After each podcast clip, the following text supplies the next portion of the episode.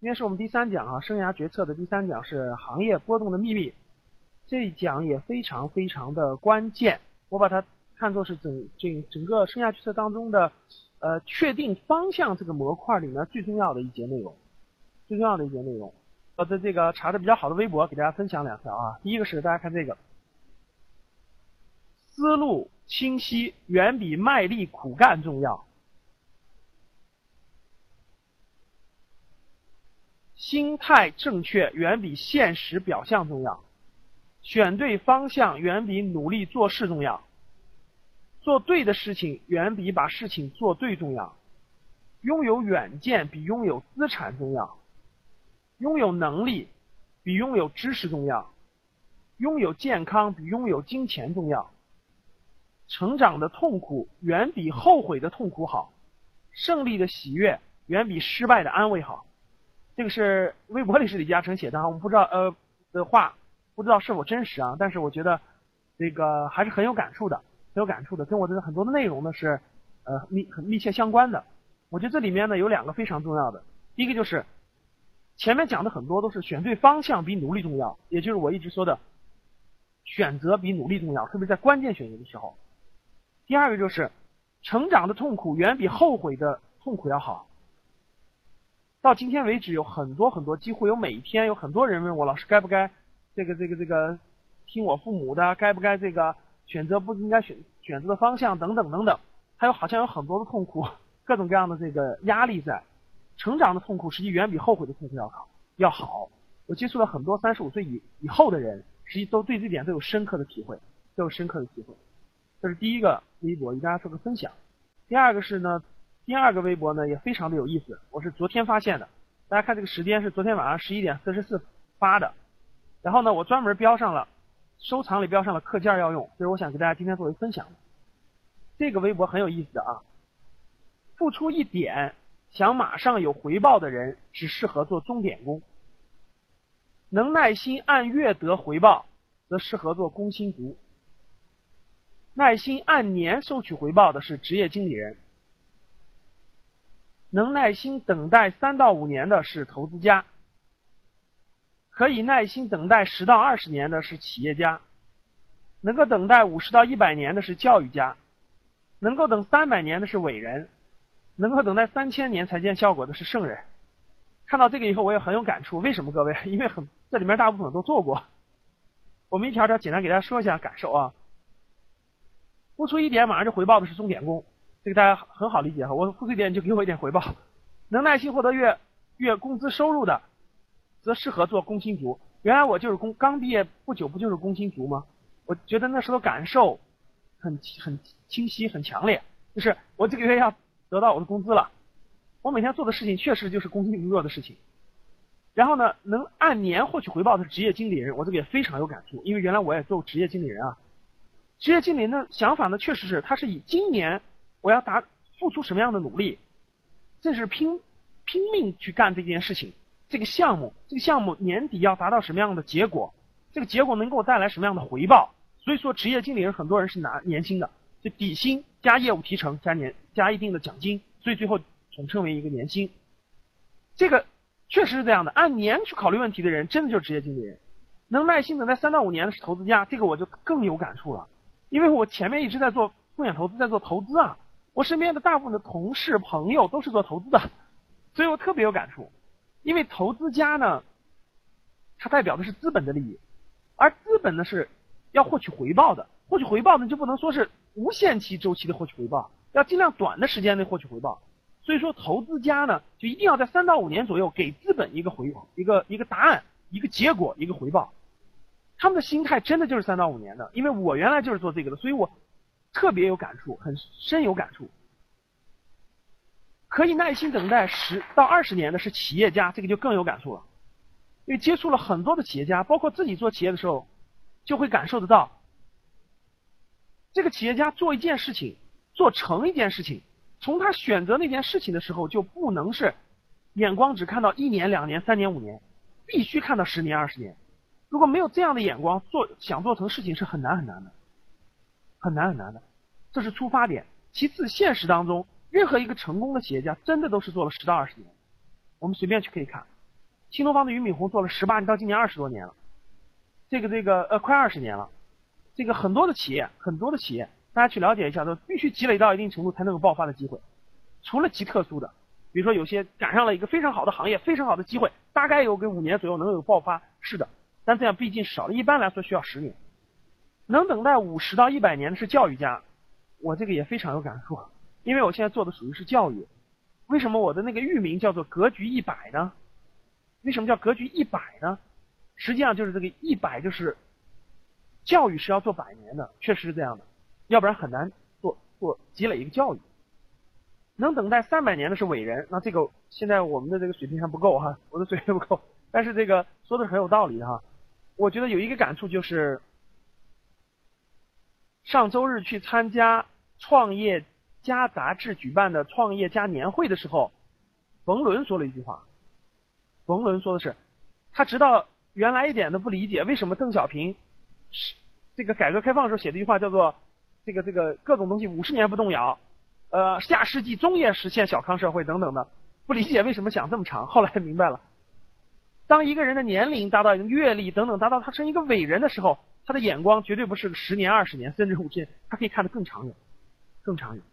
所以说昨天晚上看到这句话很有感触，很有感触，所以给大家做一个分享。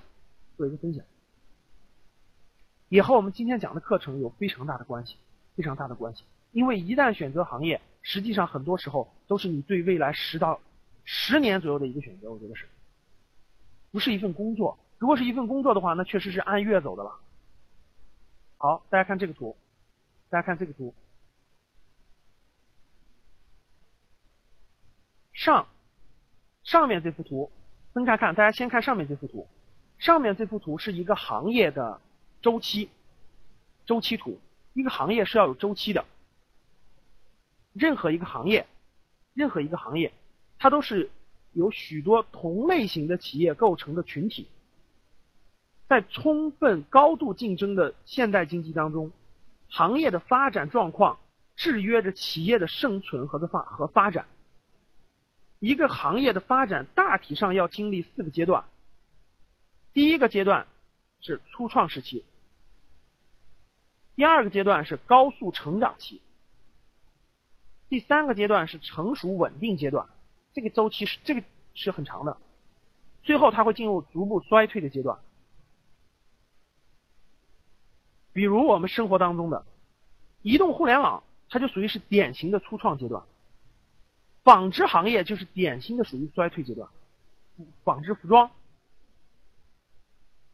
家用电器行业就是典型的处于成熟阶段，互联网行业现在就属于是高速成长阶段，大家能够感受到我说的四个不同的行业。我举个例子，以柯达和富士原来的为代表的胶片行业就属于是典型的已经衰退完了的行业，到了最末端，包括大家能理解的光盘、U 盘，很多细分的领域都在逐渐消退没有了。实际问大家一个问题，大家能大家能感受得到，报纸行业是个属于什么样的行业？实际上，报纸行业也属于衰退期，在这个阶段，正在往下走下坡路。因为互联网和移动互联网，大家通过电脑或手机获取信息，已经全面要替代报纸了。在整个这个阶段过程中呢，在整个这个阶段的过程中，这个从一个行业内的。组织体系的竞争格局上来看，这是它的生命周期。这个地方是行业竞争图。从这个企业、这个行业内部的企业竞争来看，也可以分为四个时期。第一个时期叫跑马圈地时期，什么意思呢？在这个在跑马圈地的过程中，任何一个企业进这个行业都是很好的，只要你圈到了一个小范围，你就可以生存下来，甚至发展。这就是跑马圈地时期。第二个时期呢，叫做自由竞争时期，大家很好理解的，自由竞争时期。再往后就叫做春秋战国时期。今天的互联网行业就是典型的春秋战国几个巨头。最后发展到寡头垄断时期。每一个行业都会经历这四个时期，都会经历这四个时期。我举例子，整个。这个快速消费品行业里的牛奶制品行业、啤酒行业、饼干行业等等等等，大家都可以很容易理解的，都是寡头垄断时期。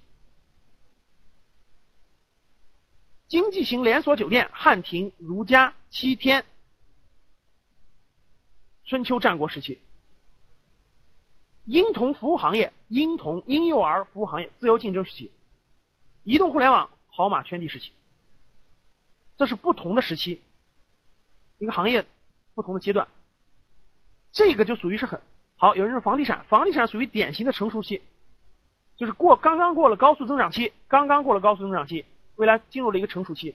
现在房地产行业，大家可以到各地的大城市可以看得到，很典型的是中小型企业很难生存的。未来生存的全部会是剩余的这种大型的这房地产巨头。汽车行业也是一样的，汽车行业也是到了成熟期，其也是到成熟成熟期。好，我往下讲。大家明白了这个周期以后，大家就要明白了这个周期是非常非常关键的，因为知道了周期以后呢，针对每个行业我们才能展开。我们才能展开。那我们看这些不同的时期，代表了一个行业的处的阶段。那任何一个企业处于这些行业的什么阶段，就跟我们每个人的个人发展息息相关了。好，我们看这幅图，从这幅图当中大家就更好理解，更好理解。我们看。十年以前的热门行业是什么？我经常讲课的时候也问大家哈，十年以前的热门行业是什么？十年以前的热门行业，大家从什么地方找出发点呢？从每天影响大家的广告信息方面找出发点就能找得到。比如说十年以前，电视里都什么广告？我相信大家都是有印象的。十年以前非常典型的。我举几个例子，大家可能有感觉。李连杰代言的步步高学习机，成龙的爱多 VCD，TCL 王牌彩电，海尔小神童洗衣机，创维彩电，南方黑芝麻糊，康师傅，统一，雕牌洗衣粉，娃哈哈八宝粥，等等等等，对吧？恒源祥羊羊羊。十年以前，从通过广告我们就可以看得出来。十年以前，主要是以食品、饮料、家用电器、日常用品为代表的中低端制造业，这是十年以前的热门行业。今天的热门行业是什么呢？今天我们打开电视，我们通过各种媒体可以看到，手机的广告非常多，笔记本的广告非常多，各种品牌的汽车、银行的理财产品、保险公司的保险财富管服务。各种各样的旅游产品等等，今天的热门行业的典型代表，就是以通讯、交通为代表的中高端制造业，以金融服务、旅游为代表的高端服务业，这是今天的热门行业。那未来十年的热门行业会是什么呢？为什么把这三把这三个问题摆在各位的眼前呢？因为这三个问题实际上给各位了一个感觉，这感觉叫什么？叫一种历史观，就站在站在三十年的角度去考虑问题，站在三十年的角度去考虑问题。那我们看，为了更给更好的给大家讲清楚这幅图，我要稍微讲一个这个案例，这是美国两百年来的行业增速变迁图。什么叫行业增速变迁图呢？各位，这条曲线代表的不是大小，不是一个行业的大小，是一个行业的增长速率、增长速度。什么意思呢？大家可以看这条曲线，大家看蒸汽轮船这条曲线，当它向上的时候，不是指的这个行业变大了，而是指的这个行业的增长速度在增加。举个例子，现在的这个时候，每年增长百分之五、百分之十、百分之二十、百分之五十、百分之一百，增长速度。然后呢，百分之八十、百分之七十、百分之五十、百分之六十。大家从这个图中可以看得出来，增长速度在下降，但是这个行业实际上还在增长。大家明白这个就行了。这幅图是一个行业的一个增长速率的一个变化图。好，从这幅图中蕴含了很多很多的东西，非常多的东西，因为这幅图当中也影响着很多很多人的命运。那我们来看，第一，每一条曲线，每一条曲线都是在一定的时期时期下爆发出来的，都有一定的创新型的人物的为代表。我举个例子，这条曲线是瓦特发明蒸汽机以后最先应用的是蒸汽轮船行业，这个行业快速兴起，从1820年出现，快速发展了三十年的时间，达到顶峰。增速达到顶峰，然后逐渐增速，逐渐下降。一八二零年，钢铁和铁路这个整个行业在美国兴起，这个行业快速兴起，快速增长了，一直增长，高速增长了大概三十年的时间，达到顶峰，增速逐渐下降，增速逐渐下降。一八七五年，贝尔发明电话，爱迪生发明电力，整个一个行业，电力电话行业快速兴起，持续高速增长，发展。了二三十年的时间达到顶峰，增速达到顶峰，然后增长速度逐渐下降。一九一零年，福特汽车开始商用，整个汽车行业快速兴起，增长了三十年的时间达到顶峰，增速逐渐下降。一九八零年，IT 行业在美国出现，计算机在美国出现，所以整个计算机行业快速兴起，增长了。大概有三十年的时间达到顶峰，增速快速下降。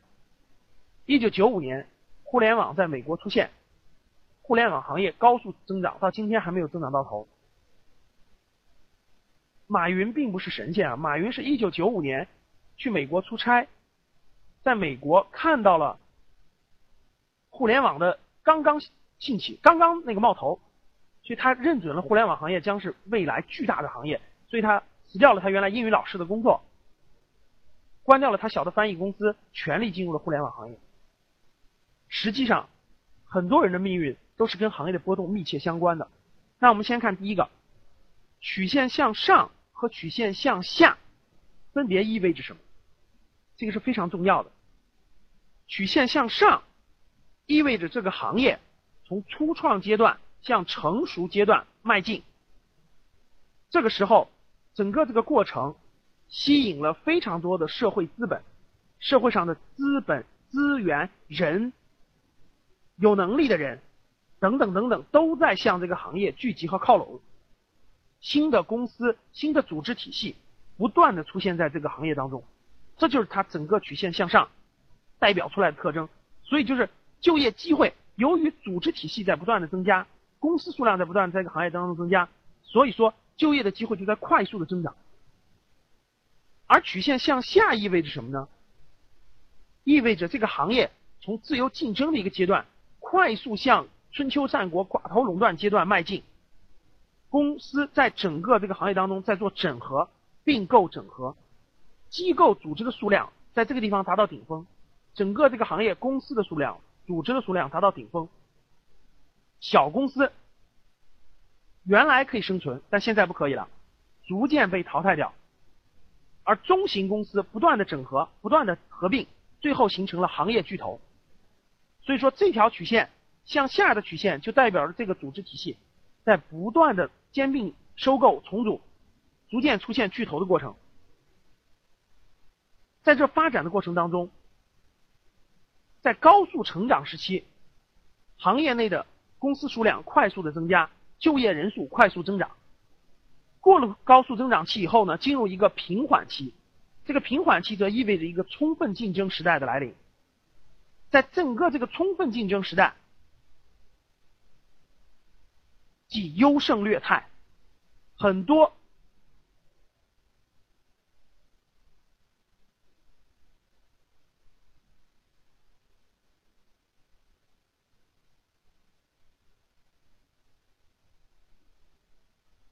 说的二八原则很多，二八原则，百分之八十的企业吃掉这个行业百分之二十利润，而百分之二十的企业吃掉这个行业百分之八十的利润，很典型。我们举个例子，比如说牛奶行业、汽车行业等等等等特别多，饼干、巧克力，所有的行业里面基本上都是二八原则都已经产生了，所以在二八原则里面是很难创业的，就是在已经行业已经形成这种这个这个这个格局形成以后是非常非常难创业的，在这些行业里面。第二，大家知道了行曲线向上和曲线向下意味着什么以后，那我们就讲第二个因素很重要的这个。个人的命运与曲线的上下有怎样的密切的联系？这也是非常重要的，也是非常重要的。好，一个人成就事业，由于一个人的黄金阶段，黄金阶段基本上是什么？二十五六岁开始，三十五六岁、四十五六岁、五十五六岁，大概有三十年的黄金时间。这三十年的黄金时间。放在不同的曲线上，命运是完全不一样的。如果一个人这三十年的时间里头有十年是在这个阶段，有十年是在向上的，那他这十年将会给他创造每天带给他经验的成长是加速度的成长，是加速的成长，每天带给他的成长是加速度的。而如果曲线是在这个地方的，那每天带给他的成长是减速度的，因为这个行业的价值在不断的收缩，在不断的收缩，里边的人越聚越多，竞争越来越激烈，而在这个地方意味着什么呢？意味着这个这条曲线里公司的数量在不断的增加。当他在这个点进去的时候，整个公司数量，整个行业可能只有五百家公司。到这个地方的时候呢，有了一千家公司，到这个地方会达到一万家，在整个过程中都有无数的人要雇佣这个行业里有经验的人。所以他的经验就在增值，在任何一条曲线当中，各位百分之二的人先知先觉，百分之二的人先知先觉，都是在这个起头，开创了这个行业，百分之二十的人快速跟进，快速跟进，看到了这个行业的前景或者未来，仅把自己的未来的这个。命运呢，依托到这个行业当中，而百分之八十的人，大家知道什么时候进这个行进每一条曲线的吗？都是在这个点上，大概在这个点上进去。为什么呢？实际这个本质原因，各位，因为当一个行业发展到高速成长期快过去的时候，不用快就高速成长期达到中期的时候，学校里就开始设置这个行业的专业了，就开社会就有教育培训机构。去培养整个这个行业所需要的人了，所以说到大概这个点的时候，就有大批量的已经培养出来的人涌入了这个行业，他们满足了未来整个行业未来人员的需求，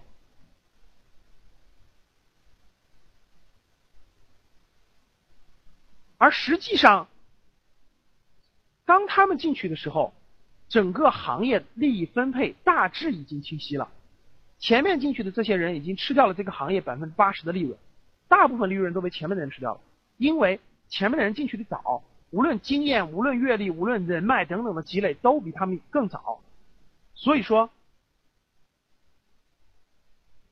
大部分人，换句话说，我解释一下，就是我想说的这句话就是，很多人，很多人走出校门的时候，他学的那个专业知识，已经当他毕业的时候就已经落伍了。就已经落伍了。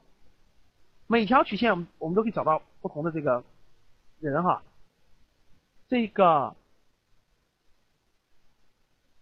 为了证明大家如何好理解，这些人走出校门的时候就落伍了。大家可以看到，在一八二五年的时候，大学里实际是没有铁路相关的专业的；在一八七五年的时候，电力电话也不是在大学里出现的；一九一零年，当时的学校里头也没有汽车相关的专业。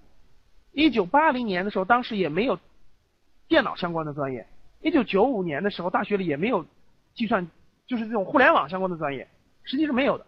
包括到今天也没有微博营销啊，也没有完全做移动互联网的这种专业。所以说，学校里学专业比较泛，比较泛。你你你想跟行业的这个趋势相结合起来，就要聚焦。整个这个聚焦的过程，学校里是学不到的，需要学不到，在社会上才能学得到。好，大家明白了这里面，理解了我前面讲的这些东西以后呢，大家就看整个，大家看这幅图，理解了整个这幅图以后，我们就看几个关键的地方。我们看一八七五年的时候，如果一个人一个在这个地方毕业了，就是一个大学毕业生，大家可以看到他有几个选择，他实际有三个选择，对不对？第一个选择可以去蒸汽轮船行业，第二选择可以去铁路铁路行业，咱们先别管他能就是能不能迈过去，至少他有这三个可能性。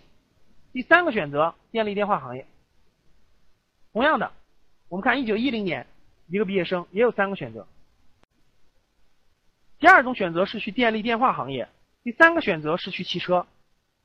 同样的，各位。一九八零年和一九九五年也是面临三个选择，第一个选择是去电力电话，第二个选择是去汽车，第三个是去互联网。那紧接着就又有一个问题出来了，这三个选择哪一个门槛更高，哪一个门槛更低呢？实际大家好好好想想就可以，蒸汽轮船行业，只要一条曲线达到这个位置，就意味着这个行业已经形成寡头垄断。寡头垄断，所以说第一个选择门槛最高，这就是今天我们想去很多五百强非常难去的原因。他又要笔试，又要网申，又要面试，因为那整个那个行业就那几个公司，它肯定是大公司嘛，所以它门槛高啊。第二个门槛是不如第一个高，但是相对来说热门行业嘛，然后呢大家竞争也比较激烈，最低的门槛是第三个门槛，门槛是最低的，对，任何新兴行业门槛都是最低的。因为他刚刚开始，没有人懂，没有人去做，这就跟马云说的。马云说他两千年创办阿里巴巴，一直到两千零三年，也没什么特别名校的毕业生去，所以他的招聘标准一降再降，一降再降，最后降到了一个标准，就是只要不残疾就要。而阿里巴巴的前一千零五十个员工都拿到股票期权的呀，再加上如果一个员工在阿里巴巴，甭说在阿里巴巴，在淘宝任何一个阿里巴巴旗下的公司工作个两三年。那任何一个电子商务的公司都要啊，所以各位想想，这就是三个不同的选择，三个不同的选择，曲线向上成就了很多人的一一生，曲线向下，很多人的一生都是很普通，很普通的做工薪阶层的医生，甚至到最后，各位知道今年摩托罗拉裁员的时候，我认识好几个摩托罗拉的，他们在里面都工作了八年了，九年了。很多女女孩都正好刚怀孕或刚刚要生小孩在一个企业待了八年的过程，各位看好了，它就是这么个过程。他进去的时候可能正好是在这个位置，然后出来的时候正好在这儿。通信行业又受到了重大的影响，所以说他就赶上了裁员。赶上裁员以后呢，他会面临一个很痛苦的问题，就是这个行业在不断的向下走，就增长速度在不断的向下，没有人能接它。如果是一个向上的公司，你们听说过互联网公司倒闭吧？太正常了，对吧？什么团购啊，什么电子商务不天天倒闭吗？但你们发现做互联网的人找不到工作了吗？没发现，我跟你说，因为他这个他曲线向上，有很多新的公司冒出来，他就可以收了这个人，因为他有经验。而曲线向下的，我跟你说，那真裁的时候他就没用了。为什么？因为这个行业的巨头都在裁员，要裁员都在裁员，因为它整个是行业波动。你比如说今天的电信行业就比较难找工作，因为今年电信受到了很大的冲击和影响。什么摩托罗拉、诺基亚、西门子、中兴、华为，实际上业绩都受到影响。那那我认识的那好多三十岁左右的那种人，那个摩托罗拉突然裁员了，是的，给他可能给他一笔那个那个那个那个那个 N 加一，比如说工作了八年了，可能给他发九个月的工资，一个月一万，给他发九万块钱甚至十万块钱的这个这个这个这个呃辞退的这个薪资。但是各位你要知道，他三十多岁了，他如何面对下一次转行？他如何跟应届毕业生、年轻比他年轻十岁的应届毕业生在职场上在竞争呢？所以说他压力是非常非常大的。通过这幅图，各位，通过这幅图，我们从美国两百年来的历史往回倒，我们看到今天，今天难道不是一样的吗？十年以前的热门行业，以什么为代表？各位，各位，各位想想，十年以前的。纺织、服装，大家想想，服装随便举例子：真维斯、班尼路、山森马、杉杉、雅戈尔、李宁、安踏、这些品牌都是当时在这个点上最热门的，对不对？大家当时大街小巷都开便利店，最火爆的。对，休闲服装，甚至包括户外服装。但是今天大家去看看昨天的新闻，整个服装行业库存三百二十五亿，全国人民消费三年都是卖不完。我们原来公投过一个做服装的企业，积压库存积压一个多亿。十年以前家电、纺织、服装的，今天它就已经走到这个地方。但你可以发现，这个地方它里面都是大公司，比如说家电、国美、苏宁、海尔、创维，这些都是大公司。但它这个行业就属于是夕阳行业了，已经走到了这个走到了这个这个这个这个阶段。同样的，从两千年开始起步的房地产、互联网，很多好的公司，到今天，哎，达到一个如日中天。什么叫如日中天？春秋战国里头几几强争霸，行业增速发展的很迅猛。哎，这就是这一条曲线叫做如日中天的行业，这条曲线叫做夕阳行业。这条曲线叫做新兴行业，很多行业刚刚开始起头，或者说积累了好多年，现在开始往上走，进入了高速成长期。高速成长期，它会在未来走一个向上的曲线，走一个向上的曲线。整个这个过程呢，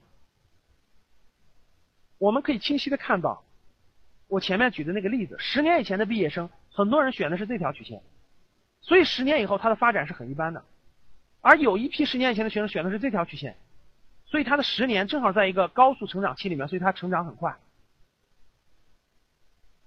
同样道理，今天的学生也面临这个选择，也面临这个选择，摆在眼前永远有三个机会，永远有三个机会。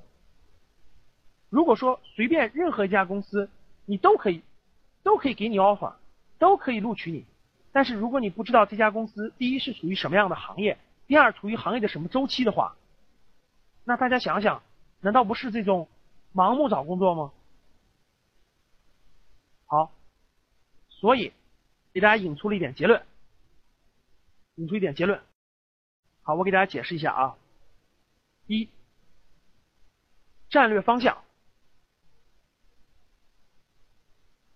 一，行业的波动规律对一个人的事业成败。影响起关键作用。行业的波动规律对一个人的事业成败影响起关键作用。各位，一个人的事业，我们不单单不要把我们的，我们不再说一份普通的工作。如果说只是为了养家糊口的一份工作，很多人觉得老师我去哪儿都可以，实际不是的。因为随着年龄的增长，随着你未来这个这个，你的这种愿、你的愿景、你想做的事情等等等等，逐渐就会眼线会向事业所靠拢。会向事业所靠拢的，影响你做出成绩的大小，影响你成功的很重要的一点，各位知道是行业的波动规律。也就是说，你是否处在一个行业的高速增长期？每个人每天的工作时间都是八个小时，对吧？或者是十个小时，没关系的。他总不可能超过做二十每天做二十六个小时吧？每个人都需要休息。每个人，你一天可以别人工作八小时，你可以工作十个小时，甚至十二个小时，但是拉长了一年、两年、三年呢？时间是无法跟别人拼的，拼的最核心的各位是你做的内容，就是你在这段时间里做什么样的内容。这就是为什么有的人发展快，有的人发展慢，这是因为他找到了一个发展很快的一个行业，在这个行业当中呢，不断的、不断的积累他的经验。最后，行业让他成功的，在很多人毕业的时候，很多人会以自己的专业去选择方向。实际上，专业呢只能让你成长，职业方向只能让你成长，行业才能让你成功，是这样这么一种逻辑和关系。所以说，各位要把握住行业波动的规律，去一个行业的高速增长期。第二，任何一个时期。都有三个选择摆在每个求职者的眼前，我觉得应该叫做每个择业，每个要定位自己发展方向的人，在他的生涯决策的关键时期，都有三个选择，他要考虑清楚的，不是随便出来一个选择啊我就去吧，不是的，也不是啊这个企业在什么地域，这个企业给的薪资高一点，啊这个企业的这个这个这个工作环境好一点，等等等等。这些都不是最关键的，最关键的这三个选择指什么呢？指它处在是行业的什么周期？是它的这个行业的初创期，还是高速成长期，还是衰退期？这是非常关键的。夕阳行业，我是不太建议各位去的。虽然夕阳行业也有一些细分，很细的细分可以代表未来的方向，但是整体上夕阳行业不适合你在里面投入十年的青春时光，包括你创业也不可能在一个夕阳行业去创。夕阳行业的格局和利益分配格局已经产生，已经已经已经固定固化了，已经固化了。未来十年的新兴行业。主要集中于创新服务业。我这里面中间插一句话：如日中天的行业可以不可以去？可以去，但是如日中天的行业只能去其中的一部分。这我就留下来。比如说，很多人说的老师，房地产能不能去？保险能不能去？汽车能不能去？好，这些如日中天的行业只能去一种一种类型的企业。什么类型的企业呢？卖个乖子，卖个关子，留下来。下次课给大家讲去如日中天的行业去什么样的企业？我们先往下走。未来十年的新兴行业主要集中于创新服务业。我信我相信大家很关心未来十年那条那条曲线到底是什么曲线？因为大家只能选择未来，不能选择过去，对不对？没法选过去。你要改变你的命运，你只能选未来。未来在什么方向上？未来主要在创新服务业上。为什么？各位，简单说一下。一，这一点哈，真的是在我课程当中将是个重点啊。但是我这里面简单说，各位，大家想一想，现在中国人还缺吃缺穿吗？缺家用电器吗？换个手机难吗？对，这些都不是最关键的了，也不是最缺的了。再发展，大家。我去很多大学里讲课，去很多这个地方的时候，我发现一个特点：现在的贫困生哈，就是家里经济条件不好的学生的穿着和富裕的学生坐在一起，你是很难分辨出来的。就是你根本从他们的着装上已经判判断不出来谁谁穷谁富了。所以说，有一部分供应已经饱和了，各位要去尽量。这就跟这个什么呢？有些行业属于是供大于求的。但有些属于供小于求的，供小于求的行业，在中国将会爆发的就是中国的服务经济将会爆发，而服务经济里头，像餐馆啊、酒店啊这种属于传统服务业，大家要去的是现代服务业。现代服务业里最典型的是创新服务业，创新服务业里最典型的是，那得讲一门课，一点时间讲不明白了哈。但是这里面可以划分出很多细细分来，细分来，每个行业内。都有新兴的细分行业代表未来的趋势。好，这个地方我为什么要解释一下呢？因为这个行业是产业是最大的概念，产业往下细分可以细分到行业，行业再往下细分可以细分到细分行业和细分领域。虽然有些行业已经传统了，虽然有些行业可能饱和了，但是我这里面确实要解释一点，就是在新在行业当中都有新兴的细分来代表它未来的趋势。那代表它未来的趋势。我举个例子，化妆品行业，化妆品行业大家觉得它饱和了吗？没有，化妆品行业，女士化妆品行业增长比较缓慢了，但是男士化妆品增长还在增长，包括青少年的化妆品，包括纯天然的植物的绿色的化妆品，这些细分行业都是有前景的。比如说刚才人写了房地产领域。商业地产、旅游地产、养老地产，说的没错，它会有细分。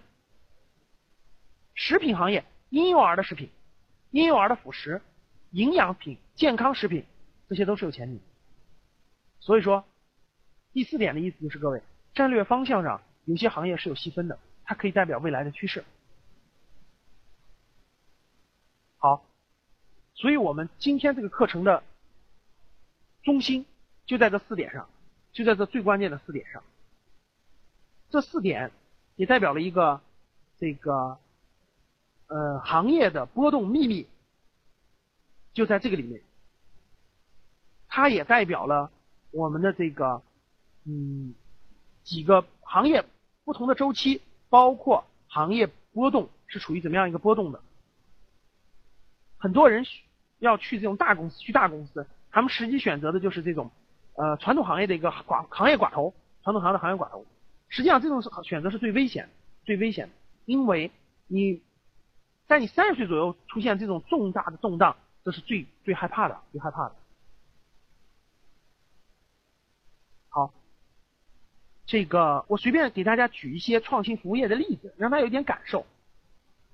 创新服务业，特别是这次十八大以后啊，明显能感觉出来，创新服务业也会成为国家的一个重点的支持方向，包括金融、互联网、教育培训、旅游、新，包括一些这种娱乐文化、专业服务、健康、医疗等为代表的服务业，都是很大的方向。大家想想，新兴的一些公司，比如说刚刚上市的 YY，比如说互联网的一些公司等等，都是服务业的公司，他们提供的都是某种服务。还有一点就在于，当中国的人均 GDP，国家大家可以看得出来，十八大已经定了，就是十年以后要做个倍增，二零二零年时候居民收入要倍增。现在全国的人均 GDP 是五千四百美元，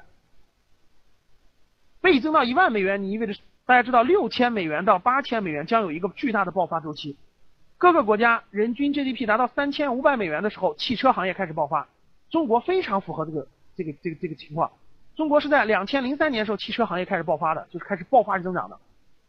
两千零三年左右，中国的人均 GDP 就是大概在两千八百美元左右。所以说明年开始，人均 GDP 中国是六千美元的时候，六千到八千美元有有好几个行业将会爆发。我这里只说一个，回头呢，大家可以做这个线下做作业啊，咱们然后再互相交流。旅游是一个六千美元开始爆发的行业，今年春节。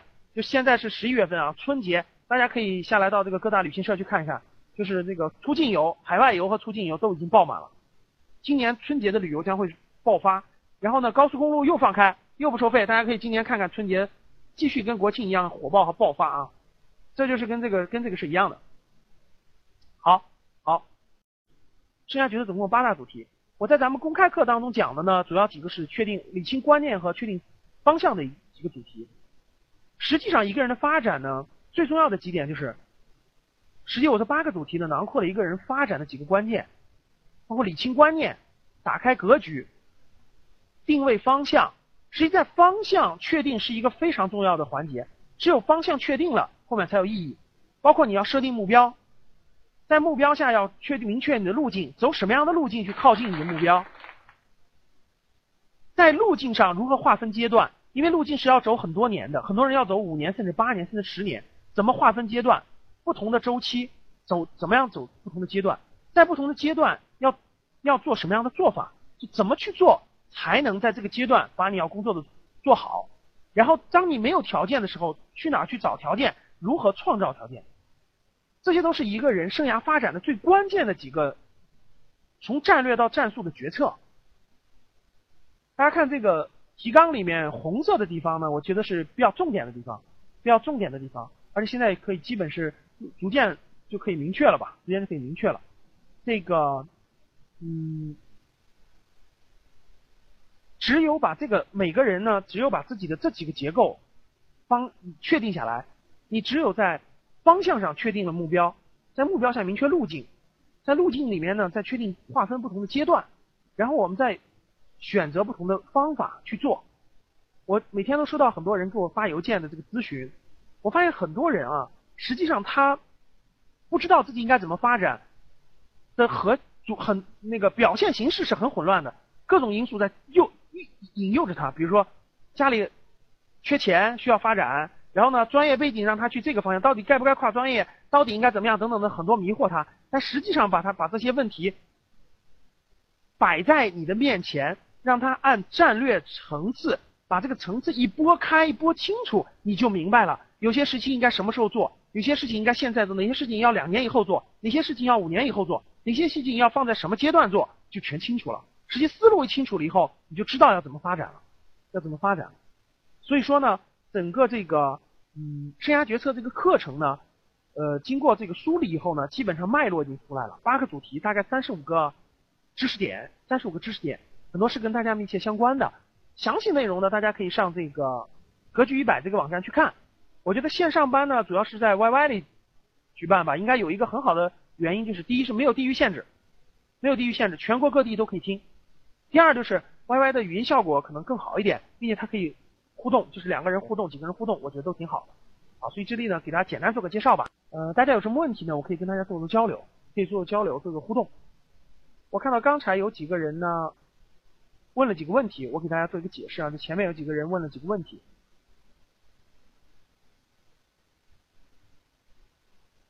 好，有人有人问了保险行业，保险行业是这个这个啊，前面我先我回答，房地产我回答过了，汽车行业说实话，呃，这个同学说的是没错的。汽车行业，我我个人感觉是已经过了那个那个那个那个那个顶点的，就过了这个行业增速的最高峰的。未来的现在每年一千八百万辆车，每年的这个增速，实际上今年大家就可以看出来，汽车行业是在没有增长吧？可以说没有增长或增速增长很慢。嗯，整个汽车行业我觉得没有爆发性增长的机会了，它属于是一个呃如日中天的行业，未来就会大的越大。那个、那个、那个叫什么呢？就会这个增长速度会逐渐减缓。保险属于金融服务，保险行业呢属于金融服务行业。嗯，全国的保险公司呢，大概是大的小的加起来，应该是上次我有一次去保监会的时候了解到，应该是几十家，几十家。嗯，这么解释吧，各位，保险属于一个挺特殊的行业的。我们他他把很多理财产品也划到了保险里面。嗯，我对保险行业整体的看法是有前景，但是呢，新人就是保险行业的极特殊，它的如果你是做精算的，你去做精算，去做一些这种保险公司的投资业务，这些都是可以的。但是保险的营销啊，保险的营销，各位，它需要一个必备的条件，就是社会的这种人脉关系和这种资源必须极其丰富，极丰富。如果你太年轻，没有丰富的这种社会的这种。这种这种，呃，强大的人脉支持的话，实际做保险营销是非常非常难的。我接触过很多做保险营销的人，呃，怎么说呢？都是做了一段时间以后就转行了，转行了，确实是这样的。有的做的好的都是医生啊，这种人脉关系非常广的人，他才能做得好。所以我我我我不太建议各位在太年轻的时候，呃，去做这个保险营销。我觉得你没有对没有那积累到那些的那个丰富的资源，以后有了以后，我觉得是可以。好，还有人问到了环保，实际上环保行业可以算一个非常好的行业。嗯，今年的这个节这个节能环保行业，今年大家就可以看得出来，今年在有好呃创业板的上市公司，包括嗯我在那课程当中也会讲到的啊，就是全国最有名的二十家投资公司，每年投资公司里面，节能环保产业是个很大的方向，很大的方向。公司好公司特别多，我前面发过一个微博，嗯。青科排的今年最值得投资的五十家公司，其中有四五家都是做环保的，第一名做环保的。环保里面特别跟什么相关的最有很有前景的各位，跟水水处理，跟水水处理。好，新能源我们说了，新能源行业，风能和太阳能，中国主要是出口的，今遇到了很大的冲击。今今年，今年，呃，新能源肯定是有前景的，包括美国和欧洲都在跟中国做反倾销测试啊等等的，这是个未来未来全球化的一个大产业。大产业，但是短期由于全球经济形势下滑，经济危机，所以受到了很大的冲击。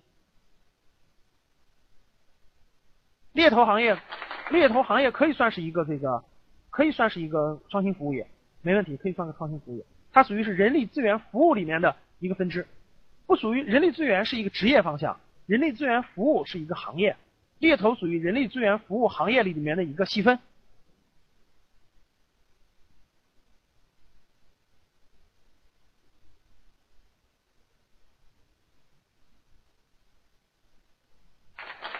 好，大家还有什么问题可以交流？